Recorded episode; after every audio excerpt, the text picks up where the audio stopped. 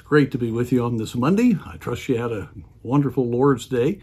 We certainly did here. We're thankful that the temperatures were decent and just had a great day.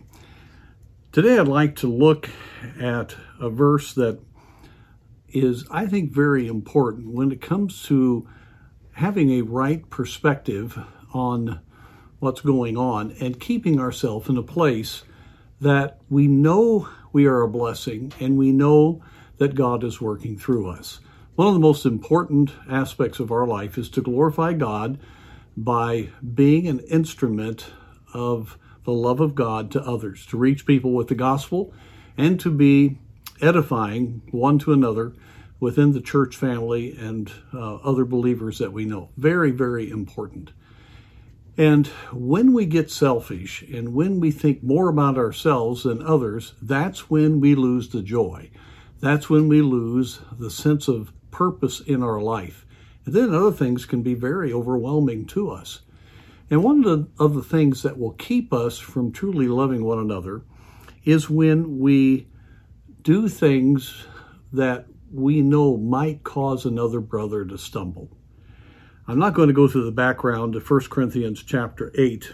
It's a very important aspect of the church and understanding what was going on there in Corinth. But basically, it got down to the fact that to those who had been saved, having anything to do with the meat that was offered to idols would be causing them to worship in the pagan religions that they had come out of.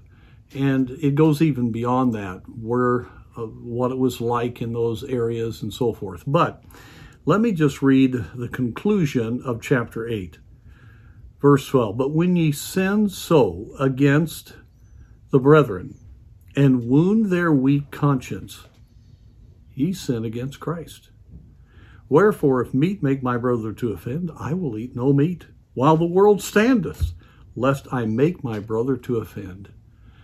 This is one section of Scripture that I think is seen more about the liberty we have than the strong admonition about not being a stumbling block. What the Apostle Paul says under inspiration here is very stirring.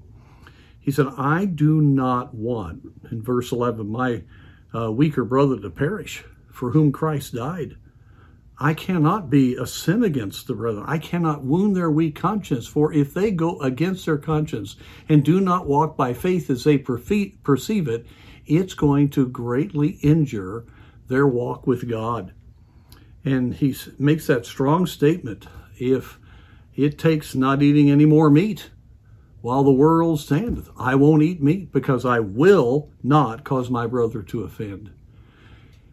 You know, I really wish Bible-believing Christians would take that to heart. In the name of liberty, so many Christians do things that cause people to stumble. They argue for social drinking, not realizing that can be the first step to drunkenness.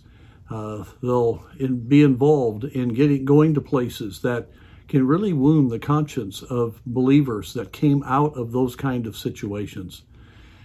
And so we as believers need to be very careful that we are loving and are willing to go the extra mile, not to discourage. We can certainly teach and all, but we cannot be involved in wounding consciences. Why do I say that? Because it says in verse 12, ye sin against Christ. And when we are more concerned about our selfish liberty than we are about the conscience of another brother, we're actually sinning against Christ by hurting that brother or sister. A lot could be said here, but let's be careful about our families. Let's be careful about people around us. Let's not be selfish. Let's be very wise and edifying so that we can be encouraged in this dark day that we're being used by God to do a work for Him.